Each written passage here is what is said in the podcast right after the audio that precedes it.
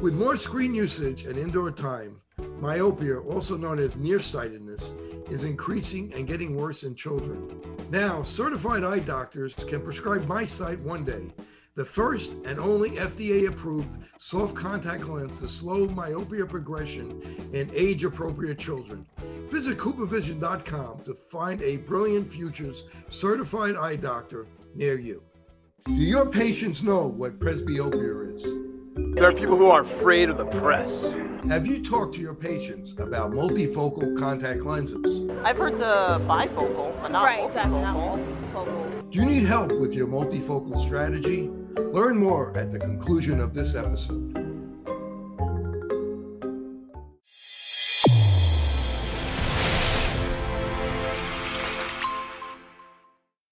Your eyes and your vision are under attack. Damaging blue light from the sun, your phone, your computer, your tablet, even light bulbs and car headlights is constantly bombarding you. The good news is our eyes actually already have a line of defense to counter the effects of blue light. This defense is made up of three pigments called carotenoids. MacuHealth with Micromicelle, the only supplement with the exclusive patent on all three macular carotenoids and Micromicelle technology. Good morning. I'm Dr. Kerry Gelb, and welcome to Open Your Eyes Radio. Please listen as I discuss the newest information in the world of health, nutrition, and sports every Saturday morning, 9 a.m. Central Time on AM 1280 The Patriot. And also, please share your thoughts by emailing me at drkerrygelb at gmail.com. That's D-R K E R R Y G E L B at gmail.com. We're back with our special guest, optometric physician, Dr. Steve Rosinski. He's a contact lens expert. He works with CooperVision. He's a global, CooperVision is a global, global leader in contact lenses. In 2019, he became a senior manager of professional and academic affairs. He teaches physicians. He consults on newest contact lens designs. He's an avid athlete. Uh, he's earned his USA Triathlon uh, Elite Pro license in 2011, where he's been racing pro for the last 12 years. He's a good friend and a really nice guy, and he's here to share insight on contact lenses to get inside the industry a little bit, you know, to get deep into the industry because as we talked about last week, in my opinion, and I think opinion of people who wear contact lenses, contact lenses is really an unsung hero, a, a miracle of medicine, something that is really taken for granted. That you could take this little piece, this little clear plastic disc made up of partly of water and see amazing, be comfortable most of the day. In the old days, contact lenses would get dry and you wouldn't be able to see out of it. It, I remember pa- older patients would come to me and they, before there was soft contacts, they used to have to wear hard contact lenses and they would tough it out because they didn't want to wear glasses because back then there, there weren't fashionable frames. They just had that, that, that black frame and they hated the way it looked. But now contact lenses have come a long way and we have single use contact lenses, which I feel are the best contact lenses and the safest contact lenses and the best way to wear contact lenses, but they are a little bit more expensive and not everybody could wear because of course single use contact lens. But if it's something that you can afford, it's much safer than a two week or one month contact lenses. And there was a there was a study done, that was actually funded by CooperVision that proved that and it was probably five times safer than uh, soft contact lens. But you know, some people still have to wear two week or monthly contact lenses. But all the major manufacturers make daily contact lenses. Steve, a comment about uh, single use or daily contact lenses.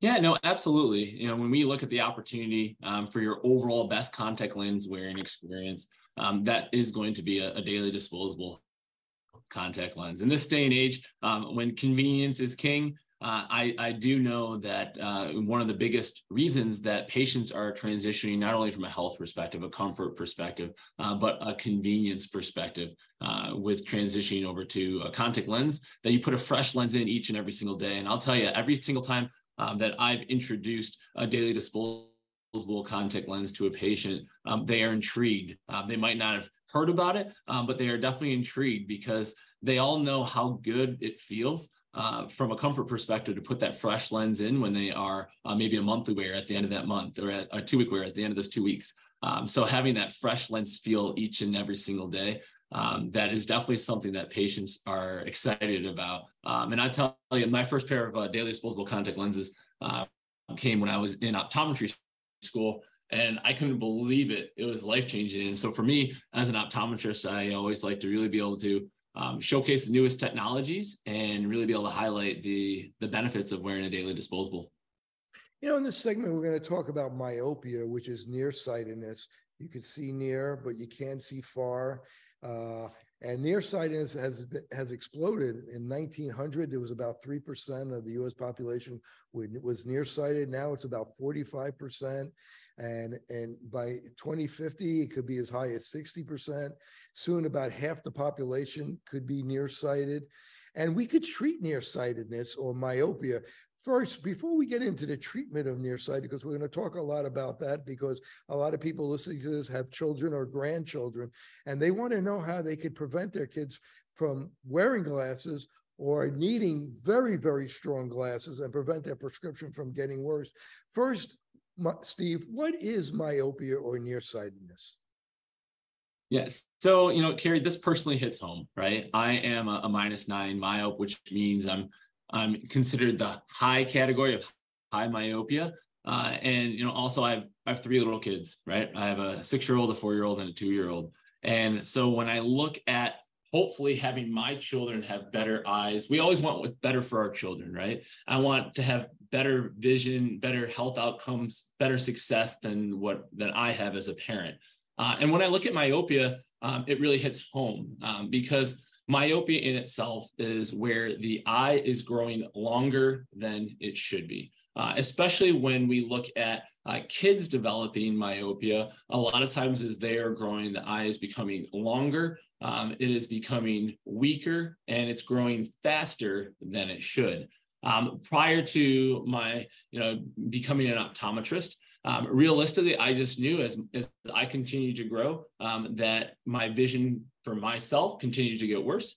And I became best friends with my optometrist uh, because I was having to go back maybe on a three or six month interval. Um, but we really couldn't do anything about it at that point. Um, it was just getting a stronger glasses prescription, a stronger contact lens prescription, and hoping it didn't change too much in the subsequent months. Um, but ultimately, though, um, it is so nice knowing um, that you know as a parent and i imagine that there are many individuals out there that believe the same thing that they went through the same um, steps that i did it was you know we just got stronger glasses. Well, when it comes with stronger glasses, that's actually not a good thing. Um, higher myopia isn't a good thing. Um, we talk about being stronger as athletes. Well, we don't want stronger prescriptions. Um, we want to minimize that prescription. We want to try to do everything we can to prevent that eye from getting longer than it should be. But in simple terms, myopia is an eye that's longer than it should be. And when we have um, a growing um, epidemic, I would like to say, of patients that are becoming more myopic um, more quickly. And, you know, Kerry, I'd like to point out that you said, you know, that stat of over 50% of uh, individuals throughout the world will be myopic by 2050. Um, what's even crazier is the number of individuals that are going to be considered highly myopic. Um, that's considered like the technical definition is minus six or or higher. Um, but th- that number of individuals could be upwards of 1 billion um, by 2050.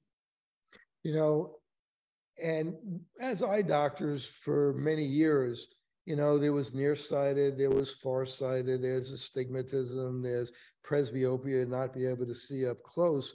And we never really thought much about myopia. You know, you, you, you're nearsighted, you come back the next year, you're more nearsighted, you come back the next year, you're more nearsighted. But now there's something that we could do about it. Now, would you consider myopia? Brien Holden said it's a public health issue, but would you consider myopia now a disease? Well, when we look at myopia in general, um, diseases um, can, you know, when we really think about it, it could be something that causes something to get worse, right? And, you know, when I look at myopia across the board, um, I'm seeing that individuals' eyes are getting longer their tissue of their eye is actually getting weaker as well. Um, so it depends on who you look at. Some would say it's disease, some wouldn't. Um, but I think in more optometrists mind and more eye care physicians mind now than ever before. They're looking at as more of a disease than not. Um, especially as we continue to see uh, the prevalence um, continue to to increase. And now that we could do something about it, so I mean, why do you think back in 1900, three percent of the population was myopic, and now for, over 40 percent is myopic?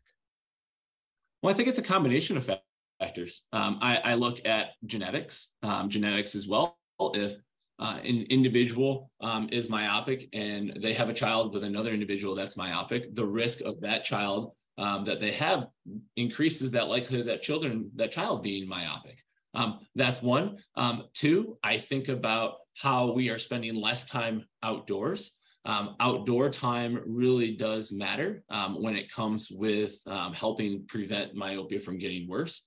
Um, and we also look at a lot at uh, up close objects, at, at, digital devices as well. Um, so when we look across the board of uh, the overall environment, so there's the genetics, but then there's also our lifestyles and our environment are different than they were uh, a number of years ago. Um, and that really is helping really speed up the rate at which individuals are becoming myopic. If you could continue on that and maybe repeat a little bit for the people who have just joined, because this is so important. Why are we becoming nearsighted? Where back in 1900, only 3% were nearsighted. Now, o- over 40% are nearsighted. Why is that happening?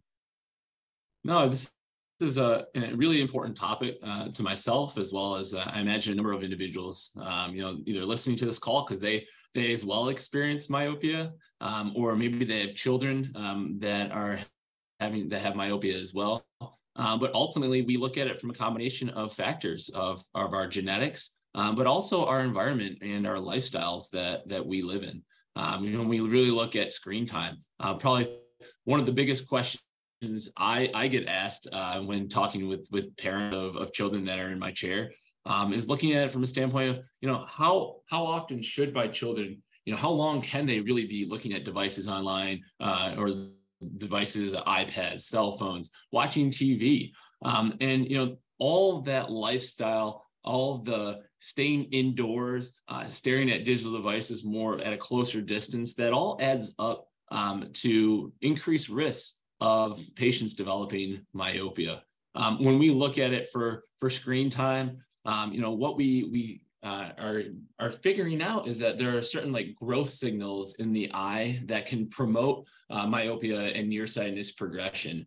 Um, we know that um, you know that when it comes with education, individuals are on tablets and computers, and we are using them more than ever before. Um, but we recommend um, that we actually not hold screens as too close, um, back a little bit, um, and as well as taking breaks. Um, I think that's very important. The, the aspects of taking breaks um, to really be able to give your eyes the ability to to relax. And you know, so for every hour of new work, um, taking a, a five ten minute break um, really is is really beneficial for for that child. Um, and and honestly, for for us as well. Um, you know, I would say, Kerry, and it's getting outdoors. Um, spending time outdoors has been shown to be really uh, beneficial as well. So, um, you know, trying not to hold things as close, um, not uh, staring at a device for long periods of time without taking breaks, and then getting getting outside is going to be of of benefit.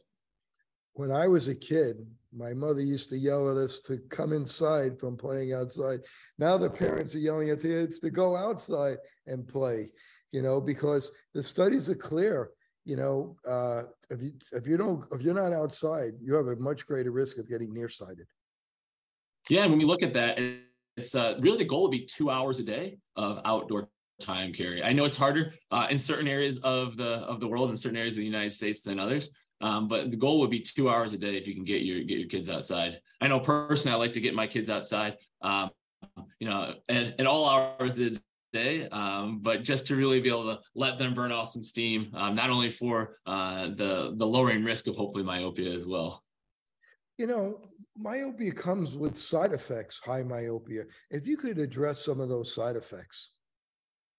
Yeah, so when we really look at myopia, um, not only is it a, a visual issue um, that the individual that has myopia uh, isn't able to see as clearly off in the distance, um, but it also increases risk of certain ocular conditions, um, especially as we continue to get older.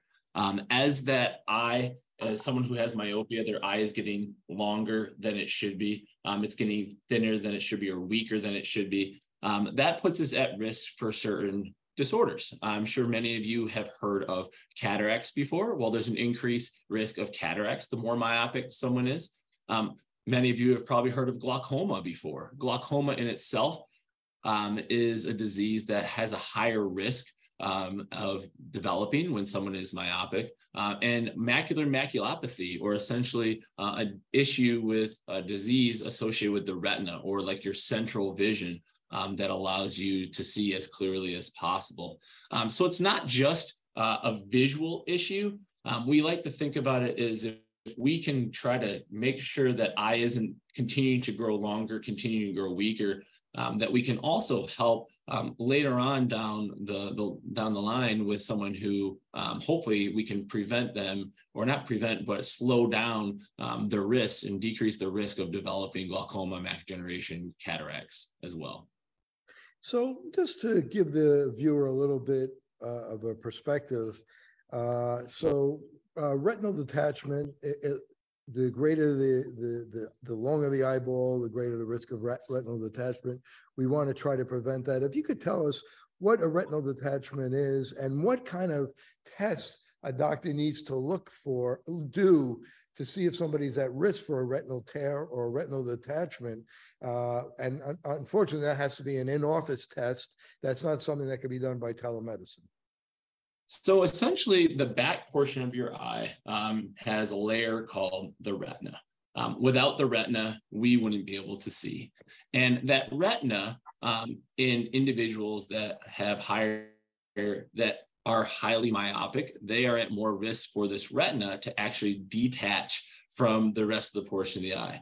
Uh, and what we see with that, though, are, um, you know, when we look at the different risk factors, and what we are looking for as doctors, um, individuals um, that have those thinner areas of the eye due to myopia, they actually are at higher risk for this retinal detachment. And um, when we are looking at the eye in an exam, um, many times individuals get dilated. So we are dilating your eyes uh, to be able to view into your eye, into your pupil, or essentially the black portion of your eye, able, able to get a better view of the whole entire eye um, so that we can assess to make sure there aren't any thin spots in your retina. If we see thin spots, um, that individual is more at risk uh, for retinal detachment than those um, that don't. Doesn't mean they're off. They're off. Uh, they're not going to have a retinal detachment. They're just at, at, a lower risk if we don't have those thin spots.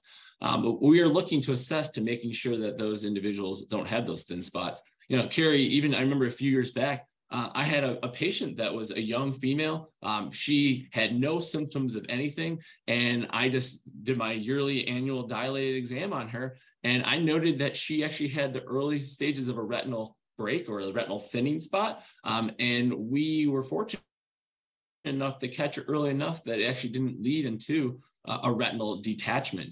Um, and I'm sure you've seen that in your career as well. Um, but for your patients as symptoms, what are you looking for? Um, you know, I, I would highly encourage you if you're sudden all of a sudden see a sudden onset of a lot of what are called floaters or little black spots in your eyes um, that really aren't gnats off off on the side, but essentially, uh, you know, in your eye, you're noticing these floaters that are sudden onset. Um, that's one um, definitely big symptom that you want to go and talk to your eye physician. Um, also, flashes of light. Um, if you have flashes of light off to the side, um, that is another um, symptom of a retinal detachment. Uh, and then also, if you feel like you're losing some of your your vision, some of your peripheral vision, um, then that is definitely another symptom um, that is of a retinal detachment. Um, and as eye care providers, yes, we are assessing your visual, um, you know, the your visual system, but we're also assessing, making sure that the health. It's not just all about the glasses, all about the contact lenses, but we are looking to make sure that you don't have any of these signs that we are seeing that could lead to this retinal detachment. And retinal detachments, um, they um, when when I think about it as an eye care provider, um, they um, can be complex. Um, many times patients can have permanent vision loss. Uh, fortunately, if caught in the earlier stages, we can have better outcomes. Um, but the goal is, is to not have that retinal, that retinal tear, retinal detachment in the first place. And if we can try to decrease those risks, like with um, slowing down myopia progression, then that would only benefit from overall public health. Hopefully, not as many individuals will have retinal tears, retinal detachments later on in life as well. Yeah, and we mentioned uh, cataracts and glaucoma, and many patients mix those two up. With cataracts, I did a great podcast with Dr. Jeff Levinson. Go look at that uh, past podcast, that past show. And for glaucoma, I did a show with uh, Jeffrey Goldberg out of Stanford, and that's on the podcast that you could find that on YouTube or any of the podcast channels. Uh, so, just briefly, if you could tell us about what a cataract is and what glaucoma is, and what's the difference? Yeah, so quick, uh, quickly, is the cataract is actually has to deal with the lens more like towards the front portion of the eye. Um, we all have a lens that allows us um, our eyes to focus up close when we're younger. Um, also allows you to focus light so that we can hopefully help see clearly in the back of our eyes as we get older with various factors, maybe maybe uh, excess UV, um, being out in the sun for a while. Um, certain medications can increase your risk of cataracts. Um, and when we look at it as well as uh, there are certain um, certain lifestyle habits such as, as smoking increase risk of cataracts. Um, cataracts essentially is a cloudiness of that lens essentially you're looking through a cloudy window. Uh, it's not as clear anymore as it was when you were younger. Um, so essentially a cataract is a cloudiness of that lens. And individuals, patients have cataract surgery when we actually take out that cloudy window and we're able to put a nice clear lens back in. Um, and that's traditionally part of cataract surgery. Um, when we look at glaucoma, glaucoma is actually a disease of the optic nerve head. The optic nerve head actually attaches the eye um, to the brain essentially in in the in, in our in our bodies. And that tissue dying off of that optic nerve head is essentially glaucoma. Um, you know sometimes patients correlate having higher pressure inside the eye with glaucoma but that is actually just one item that we look at as optometrists of uh, looking at pressure as one indicator of glaucoma um, some individuals that i have have high pressure and don't have glaucoma, and some individuals have low pressure and don't have glaucoma. But a glaucoma affects essentially the, the tissue surrounding your optic nerve head. We're talking with Dr. Steve Rosinski, optometric physician. Uh, he's he's our guest, and after the break, we're going to talk about what you could do to prevent myopia from getting worse.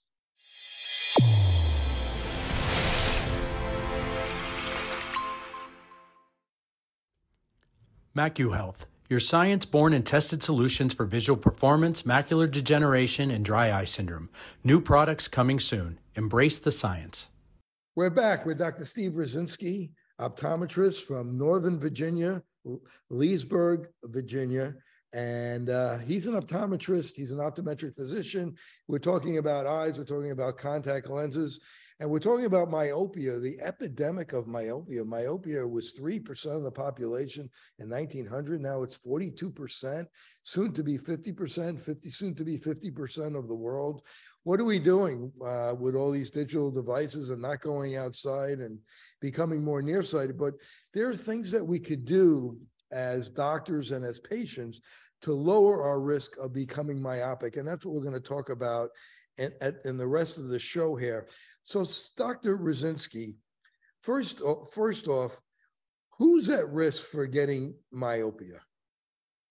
When we look at development of myopia, um, you know, I, I would say uh, looking at our children, right? Our children are, uh, you know, are the future, uh, are our future, and you know, we have set them up uh, as hopefully as parents to have the most successful lives possible. We always want better for our children. Um, but when we look at the children of today, they are more at risk for myopia than ever before. Uh, and when we look at um, the importance of trying to assess if a child has myopia, it's the importance of really being able to have that child have an annual eye exam. Um, you know, and you know when I, I was in, in really diving into the the pediatric space, um, we really even assess children as young as six months old as a part of infancy exams.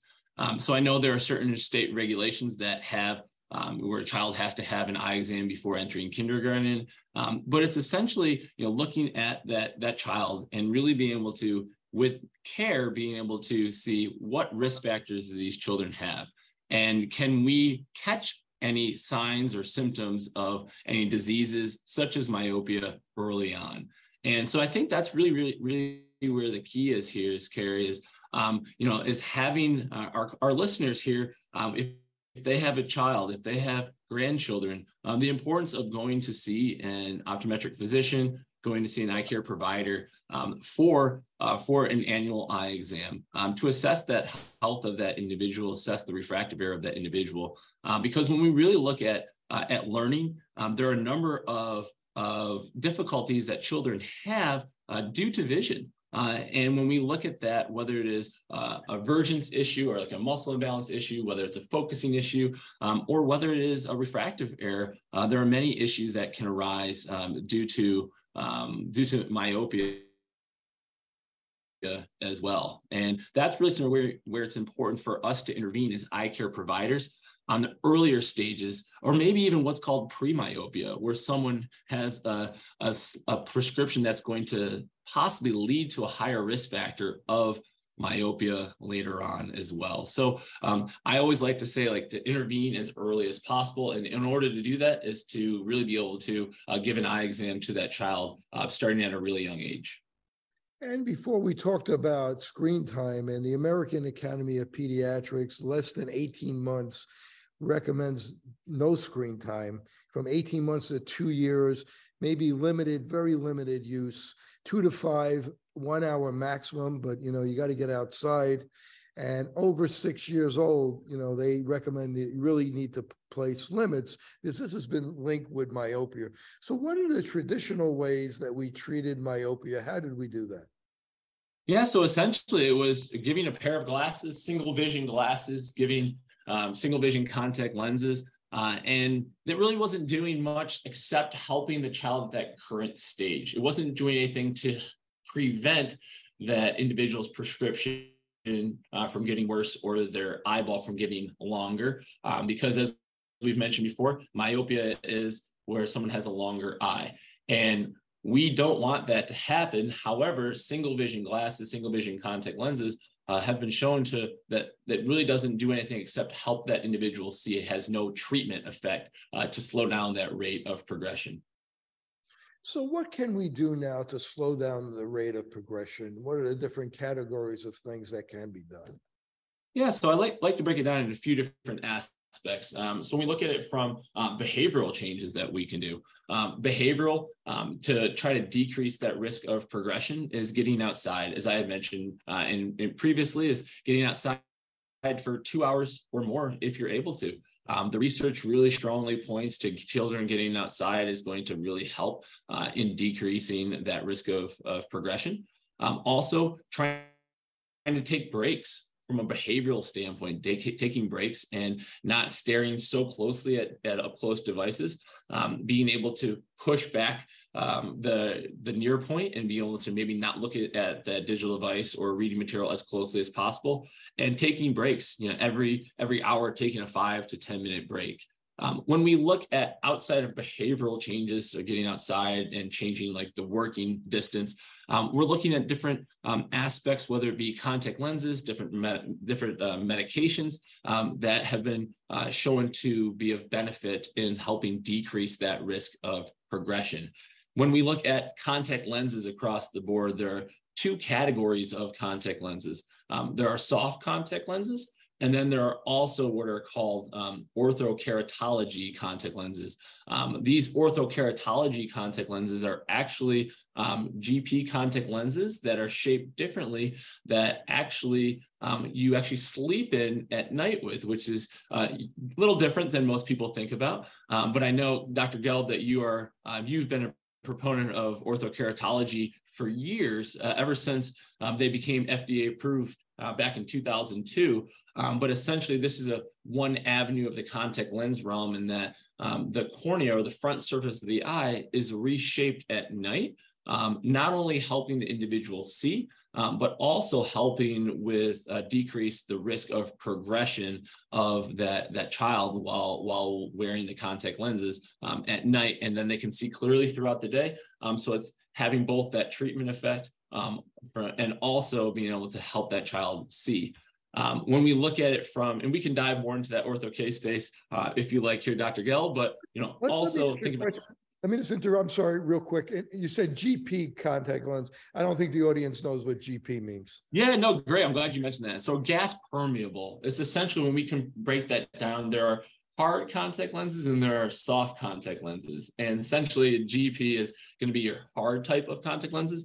Doesn't mean they're they're hard and they're going to hurt your eyes by any means, uh, by any means, um, but it is just a different material of, of contact lenses that, that we use. And traditionally, um, it's a GP material that is being leveraged within orthokeratology, essentially leveraging this contact lens to fit on your eye uh, and reshape the front surface of the eye while that individual is sleeping um, to have the desired outcomes that we had just talked about. You know, when when we look at LASIK versus ortho K, uh, LASIK we're removing tissue. With ortho K, with the gas permeable contact lenses, we're moving tissue off to the side. It's like a mold. The front of the eye is like silly putty, and we're taking instead of removing the tissue, we're pushing the tissue off to the side in this like groove, and the tissue goes into the groove, and and by doing that, it makes the the front of the eye thinner, and it changes where how the eye is able to refract the light, and it's able to depending on how much tissue you move or how much tissue you remove, you're able to put the light back on the eye so somebody could see. If you could explain that a little bit more. Yes, essentially, um, when we really look at that front surface of the eye, we're talking super thin tissue here. We're talking about 70 microns of tissue that we are um, that we are really adjusting here. And by having that soft, that excuse me, that orthokeratology lens go on top of that cornea, just like Dr. Gelb says, it's essentially uh, shifting the tissue and allowing um, the lens to alter the shape uh, and what's unique about this is that um, essentially if a child wears a contact lens overnight, depending on the prescription, because um, orthokeratology only does work for certain prescriptions. It's FDA approved um, for a certain amount of myopia up to a minus six, uh, and then also a certain amount of astigmatism. If we're going to put a number on that as well, it's up to minus 1.75 diopters. Um, but essentially, it's been shown through FDA approval, which I think is you know is, is critical. Is FDA approval approved since 2002 um, that this is a safe to wear overnight, um, and essentially by having this contact lens on the eye, it reshapes the front surface of that cornea, that 70 micron tissue of epithelium, um, to really be able to allow the individual to see clearly, um, but also uh, it has been shown um, to have a mechanism of actually slowing down the axial length or the long, the length of the eye itself. You know, I'm hoping that someday you're going to be able to put this this gas permeable contact lens on the eye. You're going to set the prescription basically back to zero, and then there'll be a drop almost like a glue that you'll put in the eye, but not glue, of course. You don't want to put glue in your eye, but a drop that will be able to hold it so you won't have to wear the contact lens every day, but maybe once a week to reset it. Has anyone ever talked about something like that? Or am I in uh, am I in dreamland? Well, to to tell more of your listeners, essentially, this lens has to traditionally, this orthokeratology lens has to be either worn nightly or in some prescriptions every other night. Um, and essentially, there can be it kind of the the technology wears off towards the end of the day at times, and depending on prescriptions, you have, like I said, wear at night uh, or wear every other night. Um, so, not that I've heard Dr. Gelb of, of this technology. Um, I can see how, from a compliance standpoint, that would be amazing um, to not have to worry about wearing a contact lens as much. Uh, but I can say that there are um, a number of individuals here, in the United States and worldwide, um, that have had such success um, leveraging this, um, especially um, not only to help see clearly, but also to help uh, prevent their eyes from getting longer. You know, I, I brought that up to one of the cross-linking people, and of course, cross-linking deals with the stroma, not the epithelium, which is a different part of the eye. But maybe someday, you know, we're talking about the different treatments. We were talking about using a gas permeable lens, which is a harder type lens that the kids sleep in to prevent them from getting nearsighted. You know, studies show up to around 60, 70% you could lower the risk. I've been doing this in my office for many, many years, and I could say that it's it's very good. It works very good. It decreases the progression at least by 70%, at least in, in my hands. I've had very good luck with orthokeratology. CRT is one of the brands that I use and have very good luck.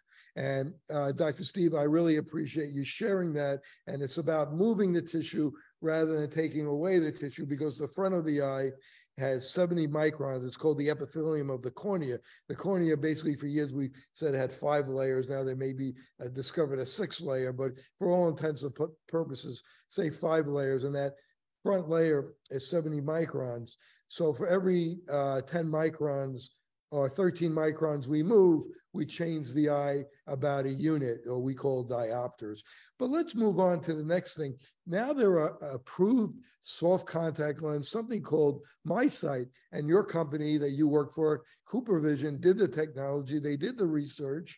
Uh, you know, not that it's a conflict of interest. Everybody knows about MiSight, but you know, for in my hands, it decreases, and the studies show about 60% decreasing the risk of progression. But tell us about this special soft contact lens, how it works and why it works, and does it and it's really uh, uh, it's really something that now in 2000 in the in the year where we are 2023 that we have this type of technology that could help these kids and lower the risk of getting nearsighted yeah, no, it's truly remarkable, um, Kerry, of the options as optometrists and eye care physicians that we have to really make a difference in the lives of so many children out there.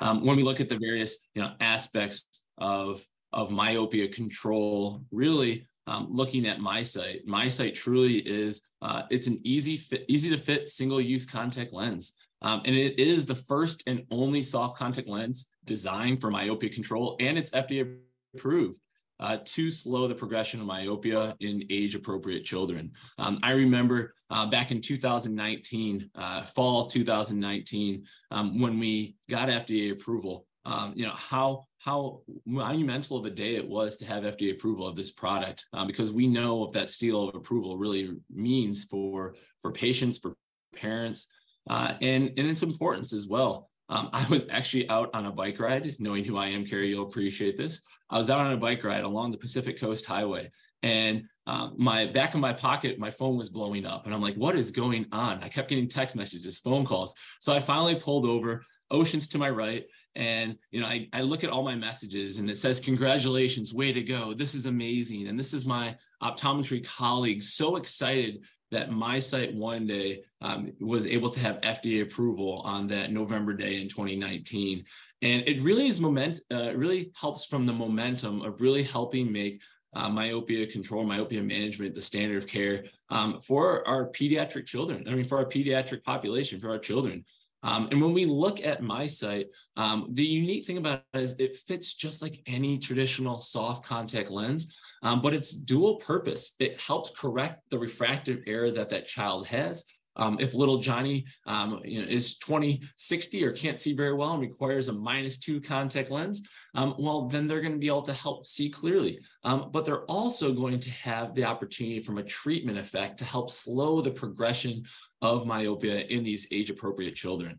Um, it's unique in that it's doing that dual purpose, that dual um, opportunity to help correct vision, uh, but also slow down the rate of elongation or progression. Um, and you know, it has really opened up an avenue for so many uh, patients um, and so many pre- prescribers. As us as eye care physicians, um, we look at uh, at obstacles, and we want to make sure that we make it as easy as possible for patients um, to really benefit from um, from the latest innovation, latest technology.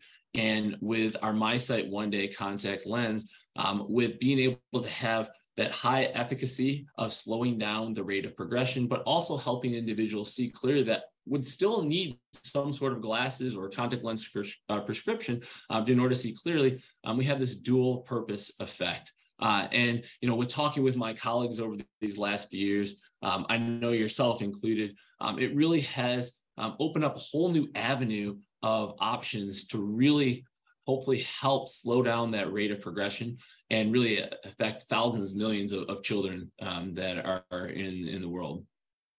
Everybody's sitting at home and they want to know how does it work? Yeah, no, great question So a child doesn't have to do anything differently. As a parent, you don't have to do anything differently either. Um, by placing the contact lens on the eye, the child doesn't have to look out of it differently. Um, all they have to do is honestly is wear it. Um, when we look at the studies that showcase the, the efficacy of the lens itself, um, if those, those children in the study that showcase this 59% efficacy in an axial length, excuse me, in refractive error, um, what we found is that these children wore the lens on average 10 hours a day, um, six days a week. Uh, and so for them, by wearing it and the unique technology of it is it's a dual focus lens. So what I mean by that is one aspect of the lens allows the individual to see clearly often the distance. And the other aspect of the lens um, allows the image or the light rays to actually um, land a little bit in front of the retina or the back of the eye, um, helping to slow down that elongation of the eye or the lengthening of that eye. Um, so that dual purpose, being able to see clearly, but also have that treatment effect. And it's simple, it's easy because all they have to do is wear it and that child is benefiting from uh, from MiSight.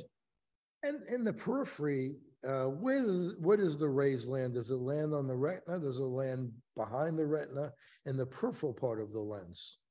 Um, that is actually landing in front of the retina, in front of the retina. Yeah, so it's nice and clear. So the the center treatment zone allows you um, for for the rays to land right at the macula so that child sees clearly. Um, but the peripheral rays with the unique design uh, allows for the rays to land actually in front of the retina and, that actually kind of allows the kind of pulls the retina essentially towards um, those the light rays to focus and hopefully um, help prevent that child from their eyes from growing longer. And this is a daily disposable, right? Isn't that amazing? Exactly.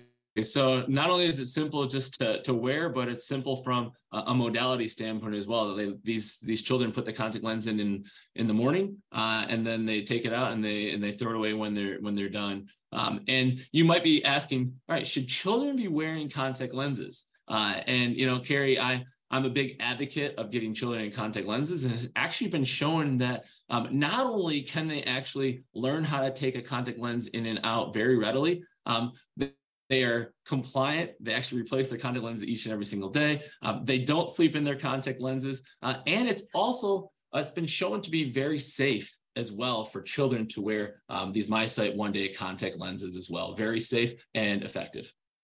In my experience, children are able to take contact lenses in and out much better than adults. I've seen that as well in certain times, absolutely, especially ones that are motivated. So as we're finishing up, we talked about Ortho-K, which were the gas permeable. We just talked about soft contact lenses did both to decrease nearsightedness. Let's talk about the pharmaceutical management. If you could speak yeah. to that. Yeah, absolutely. So when we look at there's a pharmaceutical mechanism um, leveraging uh, what's called atropine. Um, atropine's uh, efficacy in slowing eye growth really is unclear, um, like the mechanism of action for it. Um, but what we do know is that um, it definitely has, uh, in a number of studies and in certain concentrations, um, shown to decrease um, elongation, decrease progression, um, you know, relatively effectively as well. Um, so I'm, you know, as we look at this as an option, um, maybe individuals uh, aren't good candidates for for MiSight, um, you know, which is the only FDA approved for myopia control. Um, you know, just like orthokeratology, which is not FDA approved for myopia control, that is also um, leverage what's considered off-label. Um, but atropine, leveraging atropine, is also considered off-label. But a numbers have number of studies have showcased um, its efficacy in helping uh, prevent axial length elongation or myopia progression from getting worse, um, but also a safety profile. And essentially, atropine in itself um, is a medication that actually, um, with um, what you would see from if an individual took it, um, it would actually allow the eyes muscles, the accommodative muscles to relax a little bit. And it would also allow the pupil to get a little larger although we don't know the exact mechanism of action, um, like we like I had mentioned previously, um, it can be a great option for many individuals that can't wear contact lenses as an option, um, or for maybe um, possibly leveraging in your case, Dr. Gelb, I'm sure you've used it on on uh, additional populations as well. I wanted that. I want to thank Dr. Steve Rosinski for joining me today. If people want to find out more about you or, or what's new at CooperVision, give us something new, what you're doing with sustainability, which is really cool in 20 seconds before we wrap up. Yeah, no. So we love the opportunity um, to really be able to not only make a difference and help improve the way people see each day um, with with our products, with our technologies, um, but also we want to do what's right for the environment. Um, and so we've partnered with Plastic Bank, and they are a global partner um, that helps with the collection of ocean-bound plastic as a contact lens manufacturer, we produce a lot of plastic. And uh, that plastic then can go out into the environment. Well, what we want to do is not only do we want to help manufacture contact lenses in an environmentally friendly manner, um, we fortunately have LEED uh, certification sites uh, that are throughout our global manufacturing facilities. Um, but we also have a net plastic neutral campaign. Um, so essentially, what is that? Um, we have the opportunity um, to work with Plastic Bank, and for the equal amount of plastic that we produce, um, we purchase what are called plastic credits from Plastic Bank, and we purchase plastic credits to pull out the equal amount of weight out of the environment or what would have been ocean-bound plastic. So as a part of our Biofinity family, our MyDay family, our Clariti, and our MiSight One Day family that we just spoke about, um, we partner with Plastic Bank to be able to offset that amount of plastic out of the environment. Um, we recognize that patients um, have strong sustainability values, and as a company, we do as well. And we want to be able to help support those um, with our Plastic Bank Net Plastic Neutral initiative. Well, Dr. Rosinski, thank you for joining me today. This is Dr. Kerry Gelb for Open Your Eyes Radio on AM 1280 The Patriot. Great to see you, and thank you for your time.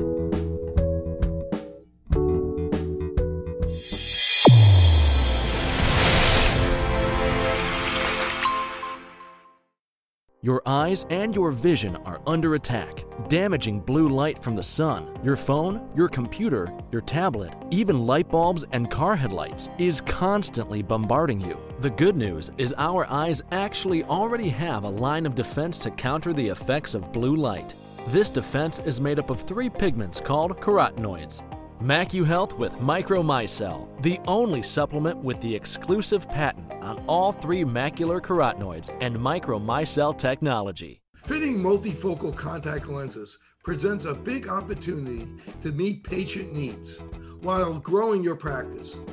Alcon is your partner not only with our innovative portfolio, but through e learning. Learn to enhance your multifocal strategy today with the Alcon Experience Academy. OIE Broadcasting is the emerging leader in social media. We use scientific entertainment to drive more patients into your office. Visit OIEBroadcasting.com and sign up today.